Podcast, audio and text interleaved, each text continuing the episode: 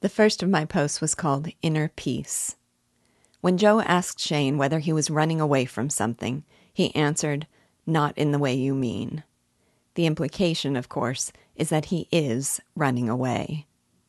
We can reasonably surmise that he is running from a past marred by gun violence.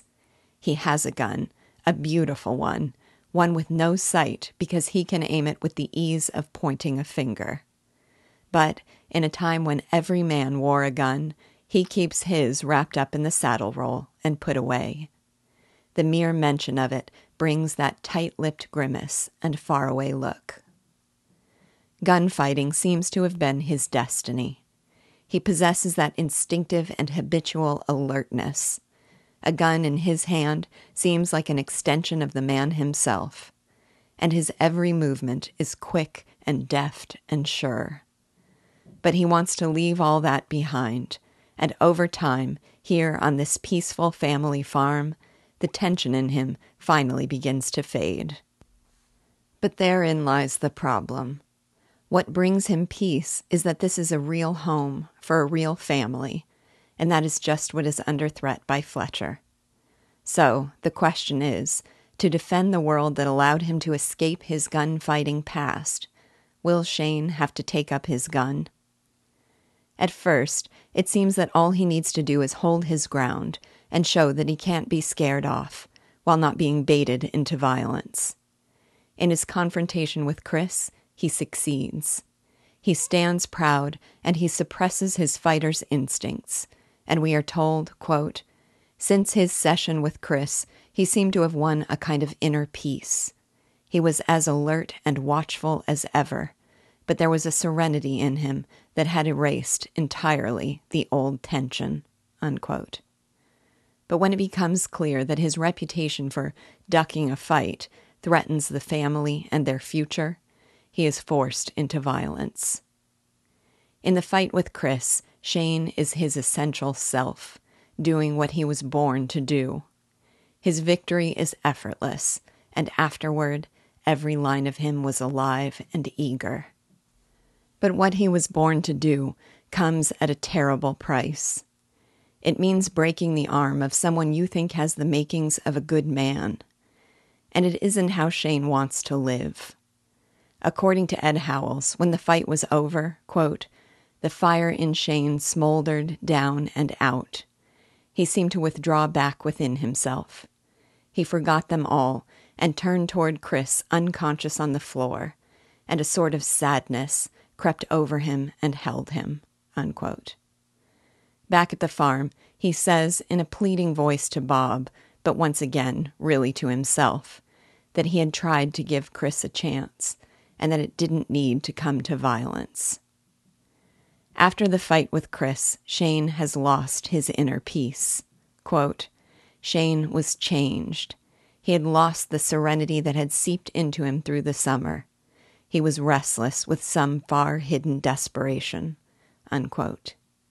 He looks wistfully over the life that he wishes could be his, but that can't, precisely because he has to be the one to protect it. The next of my posts was called Hero Worship. I love the unabashed hero worship in this novel.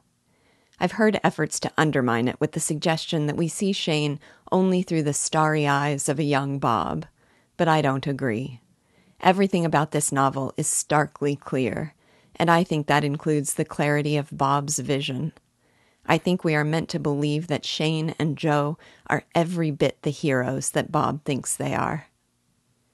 Each chapter has its own poetic phrase for their heroism. Here were a few of my favorites in these. When Fletcher sends his men to antagonize the homesteaders, we are told, quote, It was crude. It was coarse. I thought it silly for grown men to act that way, but it was effective. Shane, as self sufficient as the mountains, could ignore it. Father, while it galled him, could keep it from getting him. The other homesteaders, though, could not help being irritated and showing they felt insulted. Unquote. I love the phrase, as self sufficient as the mountains, and it's the kind that finds its way into my own vocabulary without me even realizing it. When Shane, to defend his friend's honor, resolves to take action, the description of it is poetic yet again. Quote, What's that? It was a horse, picking up speed and tearing down our lane into the road. That's Shane, he told them, and the words meant more than they seemed to say. Unquote. One of the great values of literature is that essential human traits are captured in the form of a concrete and memorable figure. When Joe says, That's Shane, he isn't informing them of a simple fact. Rather, he is saying, That's Shane, doing just what such a man would do. We, the readers, understand precisely what he means. When Shane scares off Fletcher's new man, Chris calls him yellow and scared, and despite his macho pride, he responds, You can call it that. The same thing happens with Red Marlin, emphasizing again just how uniquely formidable Shane is. Quote, Red Marlin sat quiet, like he was trying not even to breathe. Tiny drops of sweat appeared on his forehead. He was frightened, maybe for the first time in his life, and the others knew it, and he knew they knew it, and he did not care. And none of them blamed him at all. Unquote. It is so satisfying to inhabit a world where we can admire heroes, and where the heroes have such deep admiration for each other. The last of my posts was called A Discerning Woman. I assume the conversation between Marion and Shane was clear to you, but since my students always struggle with it, let me make my understanding of it explicit. Marion says Shane has been worried what he will do if there is any more fighting, and that he has been worrying about something else. The first worry refers to his dilemma. The farm is a place to escape his gunfighting past and now, to protect the farm, he may have to take up his gun. The second refers to the fact that he is in love with his best friend's wife. The evidence is subtle, but it's there. Quote, Yes, Marion.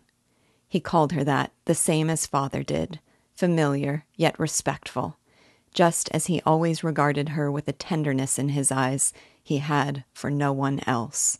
Unquote. She says he's been thinking about moving on because it's what he ought to do. It's what he ought to do because it's the best way to escape the brewing violence and to honor his friend's marriage. Or so it seems.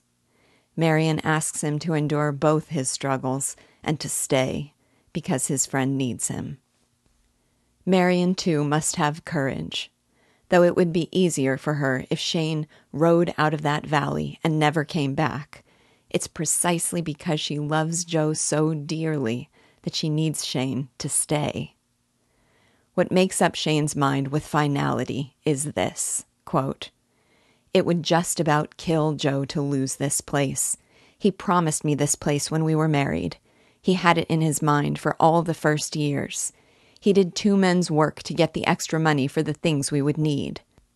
When Bob was big enough to walk and help some, and he could leave us, he came on here and filed his claim and built this house with his own hands. And when he brought us here, it was home. Unquote.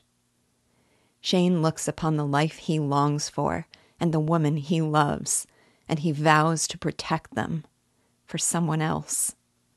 Because he wasn't born for this life, but he was born with the ability to protect it for his best friend.